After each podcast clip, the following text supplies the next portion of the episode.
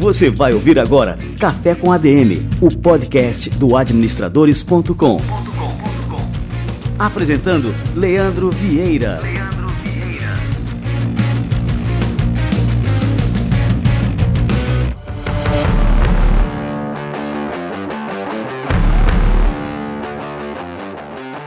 Fala galera, está começando mais um Café com a DM, a sua dose de cafeína nos negócios, e este é o nosso episódio número 159, um episódio que está sobrecarregado de cafeína. A gente vai falar aqui sobre cidades inteligentes e vamos receber um dos maiores experts, se não o maior expert do Brasil no assunto, que é o meu grande amigo Renato de Castro, uma das minhas grandes referências de vida, e eu vou contar durante a entrevista por quê. Então fica ligado que daqui a pouquinho o Renato de Castro chega por aqui.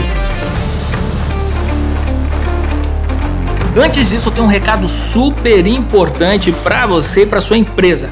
Você sabia que as empresas brasileiras gastam quase 8% do faturamento líquido com TI, segundo uma pesquisa da FGV? E se eu te disser que existe uma maneira de otimizar o retorno sobre esse investimento? É possível reduzir os custos na área adquirindo aparelhos seminovos com a mesma qualidade dos itens que saem da fábrica, comparando preços conforme a necessidade da organização e tendo acesso a uma garantia de até dois anos. A Microexato atua no mercado há duas décadas oferecendo soluções em TI para empresas com foco em entregas ágeis, equipamentos seminovos de alta qualidade, testados em laboratório e economia na aquisição de computadores e periféricos. Empresas de todos os portes podem conseguir um corte de até 50% nos gastos com informática sem perder nada em produtividade. Acesse agora o site microexato.com.br e faça seu orçamento online sem compromisso. Show de bola, galera. Tá dada a dica, uma dica de ouro aí para você economizar até metade do que você gastaria se fosse comprar equipamentos novos. Aqui no administradores.com nós somos fãs da Microexato.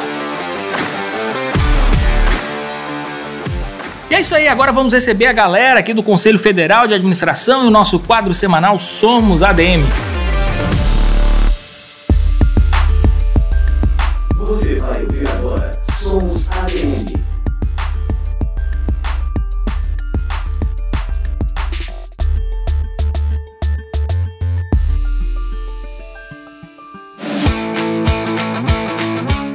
O ano de 2019 foi colocado pelos especialistas como o ano do empreendedorismo, principalmente diante de números recordes, como a criação de 2 milhões e 500 mil empresas em 2018. Mas para quem quer entrar no setor, o objetivo não é só chegar ao topo, e sim se manter lá por muito tempo. Um dos maiores consultores de negócios do mundo, o americano Michael McKean, apontou os três princípios que vão nortear as empresas que vão dominar o mercado no futuro. São eles pensar em revolução e não em evolução, ter foco em solucionar o atrito e ser paranoico de maneira saudável, pensando em gerenciamento de riscos. Para o especialista em empreendedorismo e conselheiro federal do Conselho Federal de Administração, Diego da Costa, as organizações precisam sempre se preparar para as mudanças e devem estar abertas às inovações. Um aspecto muito interessante é a questão da mudança, né? Então, a questão da revolução que ele está comentando, né? Ao invés de evolução, é muito interessante porque tudo está mudando de uma forma muito rápida, né, acelerada. Então, as organizações elas têm que ficar muito atentas à questão da mudança. Não só as empresas, mas as pessoas também que trabalham nas empresas. Elas precisam acordar para isso, porque o ontem jamais será igual ao amanhã. E aí vem, atrelado à mudança, a ideia da inovação também.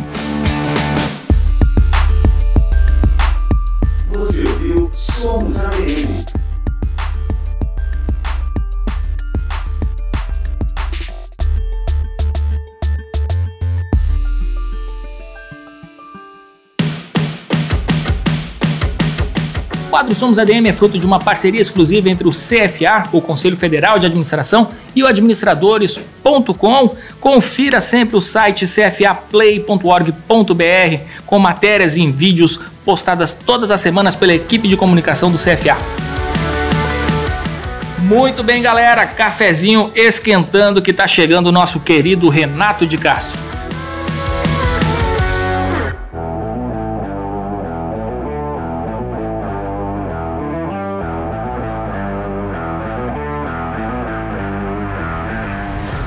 Renato de Castro é especialista em cidades inteligentes. Com mais de 20 anos de carreira executiva na Ásia, América e Europa, ele hoje é embaixador de Smart Cities no TIM Forum de Londres e no CORE, Centro de Operações Rio. Ele já apresentou o programa Executivo Global no administradores.com. Já organizou 32 missões empresariais a 24 países, atendendo a quase 3 mil clientes ao longo de 15 anos. Hoje ele atua como membro do conselho de diretores da Leading Cities de Boston e conselheiro sênior voluntário na União Internacional de Telecomunicações. Meu grande amigo Renato de Castro, cara, que honra te receber aqui. Seja muito bem-vindo ao Café com a DM. Fala, Leandro. Fala, galera. Tô com maior saudade de vocês, cara. Quanto tempo. É, pois é, foram cinco anos de executivo global que eu curti muito, rodando o mundo, mostrando para vocês o que estava acontecendo. E, na verdade, eu não parei de rodar o mundo. O grande problema agora é que a agenda aumentou cada vez mais. Eu estava fazendo as contas aqui, Leandro. Eu tenho um aplicativo que segue os meus voos, né? Eu mando para lá, eles ficam controlando tudo. Aviso a minha esposa quando o avião decola, quando pausa. Às vezes nem, não tem internet. Nos últimos quatro anos, eu tive em 39 países países e rodei 1 milhão 173 mil quilômetros. Isso dá mais ou menos quase 30 voltas na Terra. É Meu louco, Deus né? do céu. Pô, Renato, e assim, a gente tem uma história que eu acho fantástica, eu acho bom contar aqui é, essa história. Quando eu era estudante de direito, que eu estava assim totalmente desestimulado com direito, é, eu comecei a estudar as coisas de administração por fora, né? Então fazia aqueles cursos de fim de semana, lia livros sobre marketing, sobre empreendedorismo tudo mais, estava totalmente apaixonado pela área. E num desses cursos de, de fim de semana, eu acabei te encontrando, era um curso de, se eu não me engano, de merchandising, cara. E é, isso, era de merchandising, naquela época tu trabalhava na, na Brás Cordas, né? E era estudante de administração. E aí, durante o, o, evento ali, eu percebi as tuas colocações e disse, pô, esse cara é muito desenrolado tal. E falei contigo, perguntei sobre o curso de administração, como é que era tal. Enfim, aí o tempo passou, eu chutei o pau da barraca, né? Larguei o curso de direito e fui fazer administração. E durante o curso de administração, eu acho que tu era monitor de alguma disciplina, é, né? Eu fazia parte do projeto de extensão, né? E aí eu dava aula lá junto com a professora Regina Toscano, Regina Lira Toscano. Isso, é, pô, claro, claro, é. professora fantástica, né? E, cara, e aí sempre me chamava a atenção como que tu era um aluno desenrolado tal, e isso me influenciou muito durante a minha graduação, né? Então era uma referência. Pô, Renato era, era referência na graduação, depois se foi para a Alemanha, né, fazer um, um, mestrado e tudo mais. E depois a gente se encontrou aí no, nos caminhos da vida, já aqui no, no administradores.com, foi quando a gente criou aquele programa que você apresentava. Pô, aquilo era um sucesso, cara, o Executivo Global. E foi a minha primeira experiência com o público, né? Eu comecei escrevendo para vocês como colunista, também o primeiro texto, eu me lembro que eu mandei para umas mil pessoas reverem, verem se estava bom e tal. Foi até o texto do Complexo de Vira-Latas. Esse texto, depois eu, eu reescrevi esse texto para minha coluna agora da, do, do Tilt, lá na Folha de São Paulo.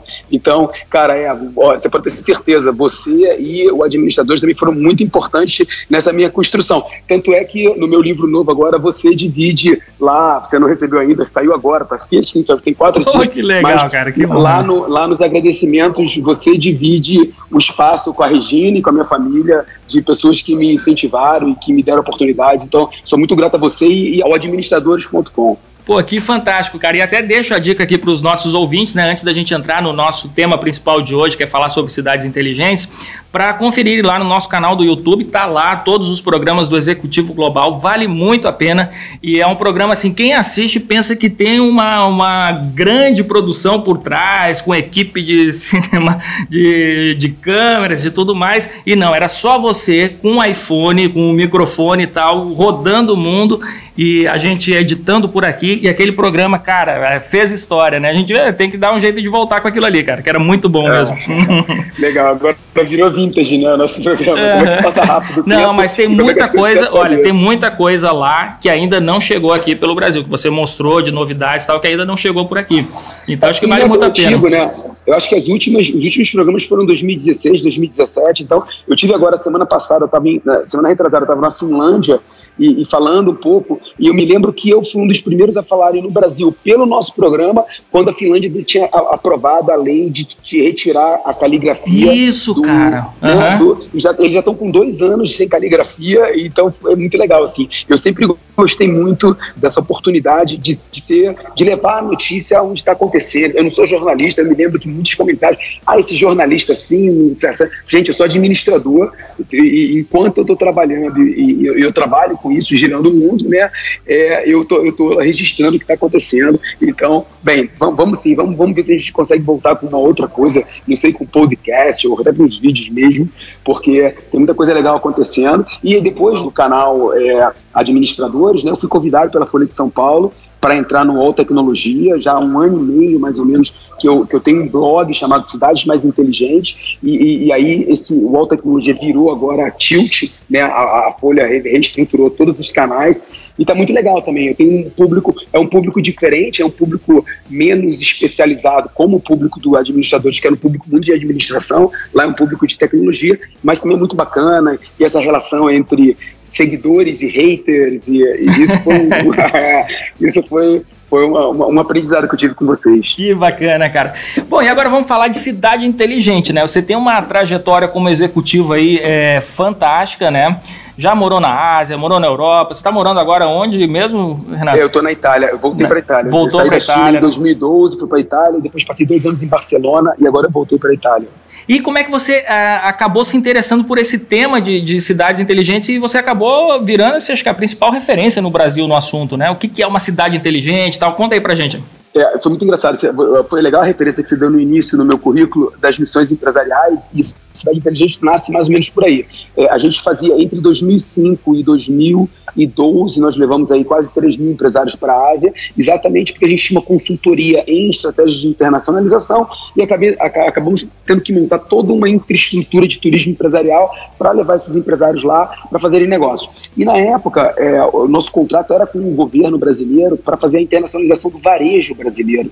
E, logo em 2009, o governo, é, 2008, 2009, o governo começou a contratar alguns projetos para internacionalização de cidades, porque a gente, a gente teria a Copa do Mundo, teria as Olimpíadas, e aí pronto, eu, eu já estava, foi uma época bem bacana, a gente, eu, eu tinha 60 funcionários na China, três escritórios na China, dois escritórios no Brasil, e eu não tinha ninguém especializado, não só especializado nessa área de urbanização, é, com um viés tecnológico, mas principalmente que falasse as duas línguas, a língua técnica e a língua política. Essas missões sempre tinham senadores, governadores, prefeitos. Então, você tem um outro traquejo para lidar com esse pessoal. Eu acabei assumindo isso e, bem, o mosquitinho me picou, eu nunca mais saí dessa área. Em 2012, nós decidimos, a família, voltar, ir para a Europa. Né? A minha esposa é, é, italiana, em função do meu filho, estava com dois anos, e a, e a China faltava né, um pouco de sentimento de pertencimento, de, de engajamento social e tal, e família. E aí nós fomos para a Itália, e aí logo depois eu vendi a, a, a Balma, mas nunca saí desse processo de, de cidades inteligentes, de consultoria. E a partir de 2014, 2015, é, esse, eu, eu comecei a, a, vamos dizer, a carreira internacional como palestrante, começou a aparecer uma série de, de oportunidades bacanas para falar do que eu estava fazendo, e pronto, e aí de lá para cá eu, eu, eu, já não parei mais, e aí foram assim, um milhão e poucos quilômetros aí que eu rodei o mundo falando de cidades inteligentes. E está acontecendo, acho que foi, foi um modismo, né? O Brasil ainda tem um pouco desse resquício de cidade inteligente é só um, um discurso político, não é. E, e, na verdade, cidade inteligente é a, a tentativa da, da mitigação dos problemas urbanos com ou também com o uso de, de, da tecnologia. Porque a gente tem alguns cases também que não tem nada a ver com tecnologia. Resumindo, assim, se a gente puder definir cidade inteligente, ou para a gente entender cidade inteligente, existe um contexto de cinco pilares que, que cercam essa cidade inteligente. Primeiro pilar, foi no passado, é e vai ser cada vez mais tecnologia. Um grande diferencial. Hoje em dia, os projetos que eu vejo que têm dado sucesso, têm tido sucesso, são projetos voltados ao cidadão. Então é muito importante que sejam projetos práticos para resolver a vida do cidadão. Com um só objetivo principal, melhorar a qualidade de vida da cidade. Esse é o terceiro pilar. Depois, a partir do ano 2000, a gente começa a influência forte das novas economias, economia criativa, economia compartilhada, economia circular, isso é o ecossistema, a linguagem, o ar que respira uma cidade inteligente. E por último, é, o, o, sentido e, e, o conceito de resiliência está dentro do contexto de cidade inteligente, não só para as cidades, mas também para os cidadãos. Então hoje a gente faz cidade inteligente em cidades de 5 mil habitantes. Eu estou agora falando com vocês direto de Santa Rita do Sapucaí, no interior de Minas Gerais, e a gente vai estar aqui discutindo exatamente. Tem um polo muito grande de eletroeletrônicos, e a gente vai estar discutindo hoje exatamente sobre isso, sobre cidades inteligentes. Não é mais Rio de Janeiro, São Paulo, ou só Nova York, Paris. Isso já hoje já, já, já engloba o mundo inteiro.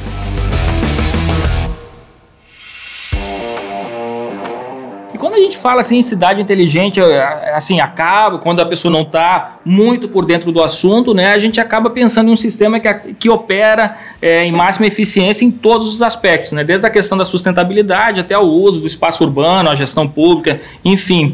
É, em que grau você avalia que as cidades brasileiras mais modernas, assim, mais é, dentro desse conceito, estão com relação a, a, a esse conceito de cidade inteligente? Vamos dar um passo atrás, então, para entender de que forma a gente analisa uma cidade inteligente, né? O livro que eu lancei agora é baseado numa teoria que eu já vim escrevendo, que vai ser parte da minha tese de doutorado.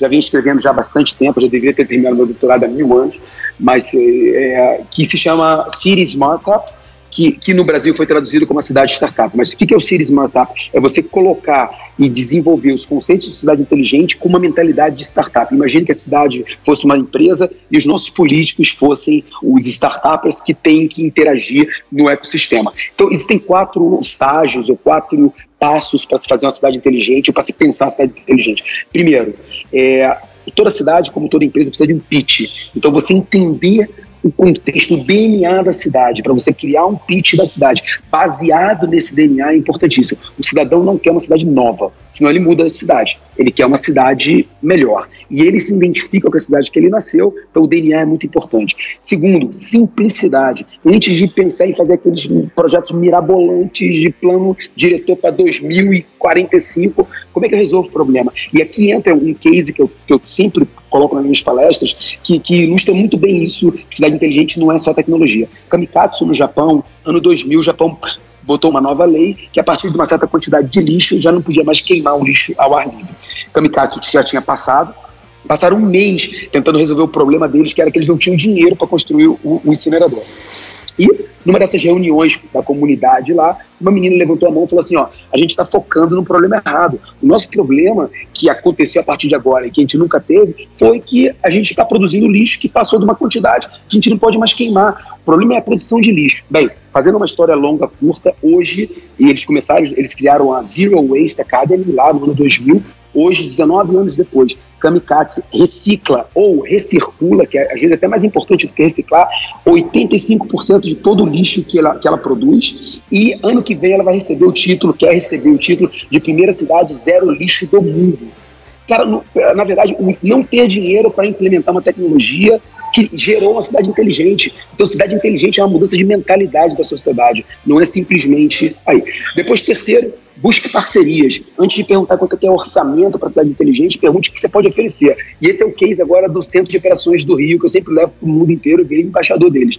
O Rio, quando ligou o Centro de Operações, que era o State of the Art da IBM mundial, só tinha 600 câmeras, 685 câmeras na rua. Para ter uma ideia, Londres tem 16 mil câmeras e Moscou tem 189 mil câmeras para controlar o trânsito. O Rio, claro que não ia conseguir fazer nada. A IBM falou para o Rio, o Rio, na mesma matriz linear, vamos botar mais câmeras. Só para dobrar o número de câmeras do Rio, eles gastariam o mesmo que, que eles gastaram no centro de operação e não ia resolver nada. O CDO na época do Rio, Chief Digital Officer, está cada vez mais é, é, comum nas cidades terem C-levels, administradores executivos, para gerenciar algumas áreas da cidade. Voou para São Francisco e fez a parceria com a Waze, que agora todo mundo conhece, tinha acabado de chegar de Israel. Na época, a Waze estava quase para ser banida do Rio de Janeiro, porque os vereadores, o, o, o Carioca usava a Waze para avisar o parceiro que estava tendo blitz, blitz, né? da, blitz da lei seca. Então, se virou um clássico. E, e, a proposta do Rio foi o seguinte: vem para dentro do centro de operações e co-cria o trânsito no Rio com a gente. Na época, o Waze tinha um milhão de usuários no Rio. Então, o Rio, do dia para noite, deixou de, de, de ter 600 e poucas câmeras e passou a ter um milhão de pessoas, cidadãos, criando, co-criando o trânsito com o Rio de Janeiro. Parceria importantíssima. E por último, é exatamente esse processo de mudança de mentalidade que precisa ser promovido. Então, o Brasil tem usado muito, e até com, de forma bem eficiente, as parcerias público-privadas para fazer projetos de cidade inteligente. Hoje, na Europa, a gente já propõe as parcerias público-privadas com pessoas. Por que não envolver o cidadão nesse processo? E é, é legal que em inglês é, é, é First People Public Private Partnership. A, a pessoa, as pessoas ainda vão lá para o início. E aí, em Amsterdã, na Itália, na Alemanha, a gente vê muito projeto legal que o governo convida o cidadão para fazer parte do projeto. Não é pedir dinheiro para o cidadão, é, é, é dar a possibilidade para o cidadão a participar do projeto como stakeholder do projeto. Voltando à tua pergunta agora, então, entendendo todo esse contexto, a gente vai ter cidades que têm no próprio DNA da cidade essa flexibilidade para mudança de busca de novas soluções, como Curitiba, por exemplo. Eu acho que Curitiba é um exemplo muito legal, mas a gente vai ter cidades que começaram a, a, desenvolver políticas públicas de inovação e que estão se destacando. Juazeiro do Norte aí, nossa referência, vizinho nosso aí, na Paraíba, lá no centro do Cariri. Juazeiro do Norte foi a primeira cidade do Brasil a criar a lei é, municipal de inovação e está com um monte de projeto bacana de, de inovação. É uma cidade inteligente e a mesma coisa, eles não têm um, um, um C-level, mas o secretário de inovação é o ex-presidente da CDL, é um empresário, é alguém que vem com essa nossa visão de mercado. Por isso que eu bato muito na tecla. É, nós não estamos fazendo cidades mais inteligentes. É a sociedade que está evoluindo para uma sociedade é, mais inteligente e, por consequência, as nossas cidades estão ficando melhores. Cara, que fantástico, cara. É, você tocou no ponto que é importante, né? A questão da mudança de mentalidade. Agora eu queria tocar em outro ponto que eu acho que deve é, atrapalhar o desenvolvimento de uma cidade inteligente, que é a questão política. Que a gente sabe que no Brasil, né, muitas vezes, por exemplo, uma gestão começa um projeto, aí na, na eleição seguinte nós temos uma gestão completamente diferente, outro partido não dá continuidade porque, ah, não vou continuar a obra do meu adversário. É, isso atrapalha realmente né, o, o desenvolvimento das cidades inteligentes? É, não tenha dúvida. Eu, eu acho que as políticas voltadas ao desenvolvimento de uma cidade por consequência, de um Estado e de um país, devem ser políticas de Estado e não políticas de, de partido. Né? Senão você, você fica preso nessa, nessa história. Você vê toda, toda o, o, tirando o fator histórico da evolução do Vale do Silício em função da, da, da, da economia criativa, dos boêmios de São Francisco, e aí quem quiser tem vários livros que falam sobre isso, mas a Califórnia se destaca hoje em novas tecnologias, porque a Califórnia é conhecida como um estado extremamente liberal os testes de nova tecnologia. Antes de legislar, de regulamentar uma nova tecnologia, eles dão autorização para o teste, para a pilotagem dessa nova tecnologia. E essa é exatamente a estratégia. Há 20 dias atrás, eu tive é, em, em, na China, né, visitando a China com um grupo da, de, de, do pessoal de construção civil de São Paulo, e nós fomos a Hong Kong, fomos a Hong Kong, Shenzhen e, e Guangzhou, e é exatamente essa área ali da China que está se criando, a chamada Greater Bay Area, que é o Vale do Silício da China. Inclusive inclui Macau ali. Hoje é a terceira maior zona, maior região em termos de, de faturamento, de PIB, né? e a primeira a, a, propaganda mais importante do governo chinês é exatamente essa, a desburocratização do teste de novas tecnologias. Então lá vai seguir a mesma política da Califórnia. Você quer testar um foguete que entra pelo centro da Terra, que ninguém sabe nem como funciona, vai para lá que o governo vai te dar todas as autorizações. Uma vez testado, óbvio, numa situação que você possa controlar e que não cause danos, mas que existam o, o, risco do efeito colateral o governo corre, como foi, né, já morreram pessoas com Tesla na Califórnia, já morreram pessoas com veículos autônomos, com Uber. O, o Califórnia foi o primeiro teste de drone voa, de táxi com drone com pessoas, mas esse risco o governo corre e, o, e dessa forma ele atrai, vamos dizer, essa massa crítica intelectual de novas tecnologias. Ô Renato, é, existem rankings né, que avaliam a questão das cidades inteligentes. Aqui no Brasil, a cidade de Campinas saiu em um desses rankings, que é o ranking das cidades, é, das cidades inteligentes mais conectadas. E aí Campinas foi apontado como a cidade mais inteligente do Brasil. É, o que, que precisa? É, queria que você comentasse um pouco né, do que caracteriza é, uma cidade inteligente nesse sentido, né, para despontar realmente como uma cidade inteligente, e o que, que é necessário para manter esse status. Esse ranking é feito pela Urban System do Brasil, amigo meu Tomás, que é o proprietário lá, o, o, o chefe da pesquisa. É uma pesquisa séria, é uma pesquisa baseada em 70 e poucos indicadores, então é uma matriz de verticais, onde você tem depois, a cada matriz dessa, você tem uma, uma cidade que se destaca e depois você tem a cidade que tem o maior somatório. Então nós tivemos Rio de Janeiro, tivemos São Paulo, tivemos Curitiba, temos agora Campinas.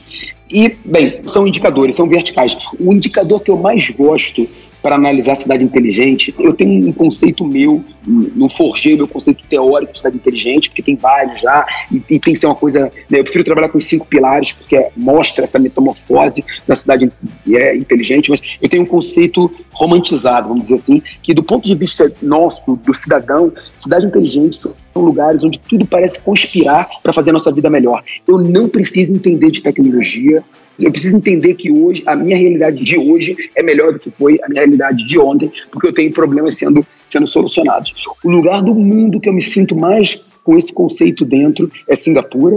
E olha que Singapura você vai ter uma das verticais né, de governo extremamente questionável, porque não é uma democracia, mas é, eu acho que ela transmite esse sentimento. E Dubai, né, os Emirados, que também tem um outro, um outro viés também de governo não democrático, é, eles levam tão a sério esse projeto de cidades inteligentes, trazendo a melhoria da qualidade de vida para o cidadão, que eles criaram, foram o primeiro país do mundo a criar o Ministério da Felicidade. E não é uma coisa é, subjetiva, não. É uma coisa muito. Eles têm os índices de felicidade que eles medem. Existe um ministro da felicidade e promoção da diversidade. É, Para quem não conhece bem os Emirados Árabes, eles têm uma população de quase 5 milhões de pessoas. E desses 5 milhões, só 800 mil são Emirates. O resto são todos imigrantes que foram para lá para trabalhar. Culturas diferentes. O maior grupo étnico lá são os indianos. Então você imagina como você manter a expectativa e a felicidade, a percepção do ambiente entre culturas diferentes a dificuldade que é. Então lá eles criaram o Ministério da Felicidade. Então eu acho que é mais ou menos por aí. O ranking no Brasil ele varia muito porque ele está se adaptando também. Já existe uma ISO agora para a cidade inteligente, ou seja, o ranking tenta pegar o máximo possível de elementos técnicos. Agora, toda vez que um prefeito, quando eu vou dar consultoria para a prefeitura, o prefeito me pergunta se tem uma cidade inteligente, eu falo, cara, pergunta para o cidadão. Se o cara se sente vivendo numa cidade inteligente, legal. Se o cara não se sente, não adianta você fazer o que você quiser fazer fazer que aquilo que está entregando para a sociedade não é percebido como inteligente ou como melhoria de qualidade de vida. Ô Renato, e agora, é, pegando o caso do Rio aí, o Rio é a tua cidade natal, né? É, a gente tá, o Rio está classificado como uma cidade inteligente, mas a gente vê uma grande disparidade né, com relação à, à, população que não tem acesso né, a serviços básicos e tudo mais. Né? Ao mesmo tempo que você tem ali né, o, o que você chama aí dessas verticais de uma cidade inteligente, você tem grandes problemas sociais sociais. Como é que isso é visto né, dentro não só da literatura, mas você como um expert né, em cidades inteligentes, como é que você enxerga essa questão é, dessas diferenças, essas desigualdades né, é, com relação ao acesso da população a esses serviços inteligentes? Isso foi sempre o maior argumento no Brasil, no início, quando eu falava de cidades inteligentes. O pessoal falava, mas Renato, o Brasil não precisa de cidade inteligente. O Brasil precisa de educação, saúde, saneamento, segurança. E aí é isso. Cidade inteligente é isso. É exatamente você tentar resolver, pelo menos mitigar esses problemas. O legal da cidade inteligente, quando você coloca tecnologia nesse processo, é que você consegue fazer os saltos da RAM, como a gente fala em tecnologia. Você salta, você sai de um estágio X completamente desnivelado com outras cidades que estão já em outro estágio, e essa tecnologia vem dar um salto que você não precisa passar. Um exemplo, em 2014 eu dividi o palco, não, 2016 eu dividi o palco com o presidente da Hyperloop. Você deve ter ouvido falar na Hyperloop, agora está ficando cada vez mais popular, já estão testando na Califórnia, foi o projeto de transporte de pessoas e objetos dentro de cápsulas pressurizadas que o Elon Musk da, da Tesla tinha colocado o desafio e acabou aportando. E aí esse cara falou uma coisa muito interessante. É, bem, então você imagina uma cápsula pressurizada dentro de um tubo pressurizado, como a gente botava dinheiro antigamente no supermercado, no banco, para chegar até o cofre, e você consegue acelerar essa cápsula até 1.250 km por hora. Tá louco, cara. Então, você está falando que é, você tá falando que você faz é, João Pessoa São Paulo em duas horas de Hyperloop. Né? Então, o cara falou assim: olha, a disrupção nesse processo, e a gente estava num congresso de transporte ferroviário. Isso, teoricamente, não tem trilho, nem transporte ferroviário. Ele falou assim, ó, a disrupção nesse processo não é a minha tecnologia em si, é que eu vou instalar minha tecnologia em 50% do tempo que você leva para instalar um trem de alta velocidade. Lembrando que o trem de alta velocidade chega a 450 km por hora, a gente está falando de 1.200, três vezes mais rápido com 60% do orçamento. Então, o que quer dizer que países que nunca tiveram trem de alta velocidade provavelmente nunca vão ter, porque eles já vão passar para o Hyperloop. Então, é aí que entra. Então, respondendo a tua pergunta, eu tive no Rio de Janeiro também, no finalzinho de 2016 para 2017, com o pessoal da Leading Cities de Boston, que eu sou do Advisory Board. A gente foi ver projetos de, de cidade inteligente na favela. O que mais impressionou esse pessoal não foi o projeto em si, foi a molecada na favela, todo mundo conectado com o celular.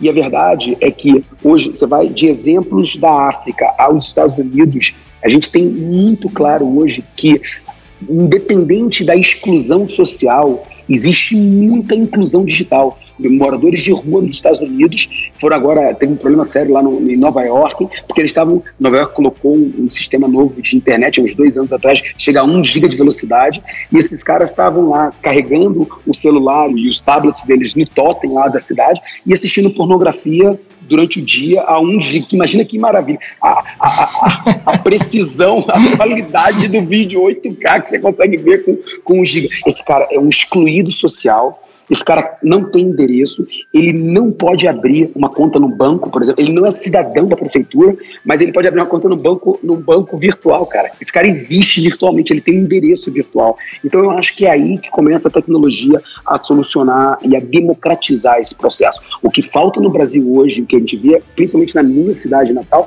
é falta de vontade política e falta de alguma forma de engajamento da sociedade organizada, porque cidades inteligentes é um processo multi-stakeholder, onde você tem que ter o governo, você tem que ter iniciativa privada, você tem que ter a sociedade organizada, a academia e o terceiro setor. Quando você não consegue fazer essa hélice quíntupla, né, as coisas não vão funcionar muito bem. Mas eu acho que a gente está evoluindo, Leandro. Eu estou muito otimista com o que eu tenho visto ao redor. No livro eu tenho um capítulo específico para casos tupiniquins, onde eu vou em várias cidades mostrando. O livro é todo feito também com QR Code para vídeos. Eu continuei é, fazendo os vídeos na, né, que, a gente fazia, que a gente começou junto. E outra coisa bem legal é que cada texto do livro a gente indica quais são as ODS, né, o, o Objetivo de Desenvolvimento Sustentável da ONU, que o texto conversa. Eu acho que o mundo hoje tem muito mais dinheiro para investimento em projetos do que projetos bem alinhados para investimentos. Para a gente começar a finalizar, eu faço parte de um projeto nas Nações Unidas, já no ITU, que é a Agência de Telecomunicações da ONU, chamado AI for Good, Inteligência Artificial para o Bem. E, e a gente monitora tudo que está acontecendo no mundo e a gente também dá verba, dá fundos para projetos de inteligência artificial, principalmente com impacto social, sejam desenvolvidos. Ano passado a gente não conseguiu dar 50% do dinheiro que a gente tinha entendeu? E inteligência artificial está na nossa vida, não é uma coisa para Estados Unidos. Em São Paulo, agora, semana passada, a gente teve um grande evento que eu lancei o livro, e foi um evento chamado Welcome Tomorrow.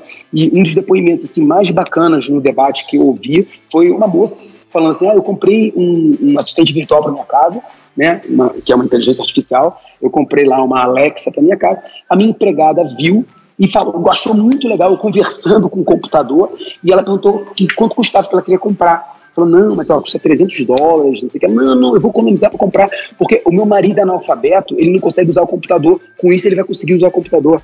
Olha a história do salto da RAM, a tecnologia vai ajudar a democratizar o acesso e a comunicação muito mais rápido do que a gente tem feito no mundo. Um exemplo disso, claro, é a Primavera Árabe. Né? Você consegue fazer uma revolução num ecossistema extremamente fechado e proibitivo e a tecnologia ajuda isso. Eu sou muito otimista em relação à, à tecnologia.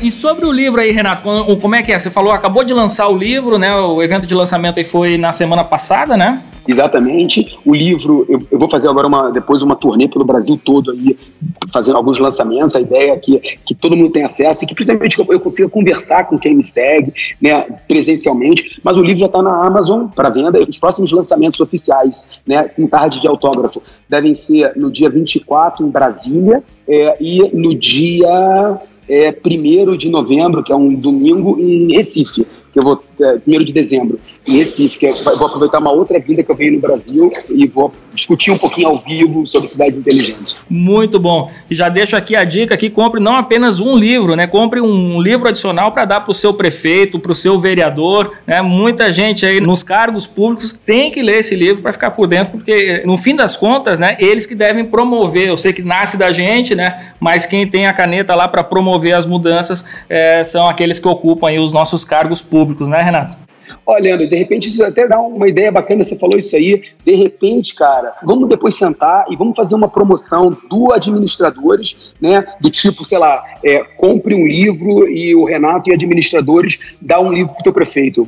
Cara, eu, fantástico. Eu gosto muito, é, eu gosto muito dessa, dessa ideia da gente. O livro não tem nenhum caráter comercial para mim. O livro é realmente uma. Um, me faltava colocar as ideias de forma organizada em um pedaço de papel que as pessoas pudessem deixar do lado da, da cama e, e consultarem e se inspirassem. O livro é baseado em cases mundiais, ele segue uma lógica né, dessa evolução das cidades inteligentes, da, da nova mentalidade, da nova revolução, né, chamada quarta revolução, até essa nova mentalidade das cidades inteligentes. O livro é todo feito por textos, é muito fácil de leitura. Né? No final de cada texto também tem um, um QR Code que leva para o texto online. Então, o Leandro leu um texto, gostou muito, falou, cara, eu queria mandar esse texto para minha mãe. Você vai lá, escaneia o QR e manda já o, só o texto para quem você quer, compartilha. A ideia do livro é exatamente isso, é levantar essa bola da mudança da mentalidade. Vamos depois daqui no, no em off discutir como é que a gente lança esse, Show de bola, essa, cara, tamo junto essa aí, cara. campanha.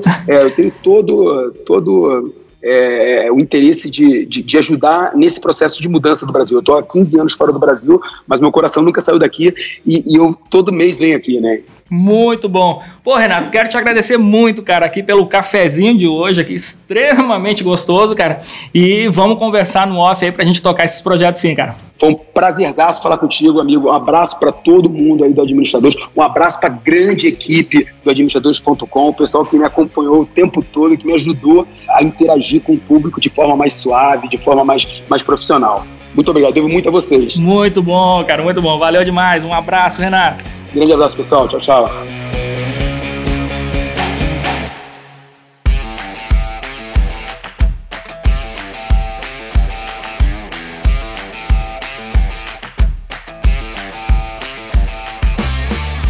Sensacional essa entrevista aqui com o querido Renato de Castro. E aqui a gente deu muitas dicas durante a entrevista. A primeira delas é você conferir lá no nosso YouTube, youtube.com/administradores, o saudoso programa apresentado pelo Renato, o Executivo Global. Cara, esse programa fez história aqui no Administradores e vale muito a pena rever. Né? Se você não conhece ainda, você vai conhecer e quem já conhece vai rever um programa que a gente teve o maior prazer, a maior alegria em produzir aqui no Administradores. E a segunda dica é você adquirir agora, agora, o livro A Cidade Startup, primeiro livro do Renato de Castro. Esse livro é imperdível, não só pelo autor, mas pela relevância do tema e por ser um livro triplamente inteligente, né? O autor inteligente, o tema é sobre cidades inteligentes e o próprio livro, com tantos recursos que o Renato comentou aqui durante a entrevista, também é um livro literalmente inteligente. Então adquira aí a Cidade Startup lançamento da editora Lura. Muito bem, galera, este foi o nosso Café com a DM de número 159. Na semana que vem a gente se encontra por aqui com mais cafeína para vocês, beleza? Então até a próxima semana em mais um episódio do Café com a DM, a sua dose de cafeína nos negócios. Até lá.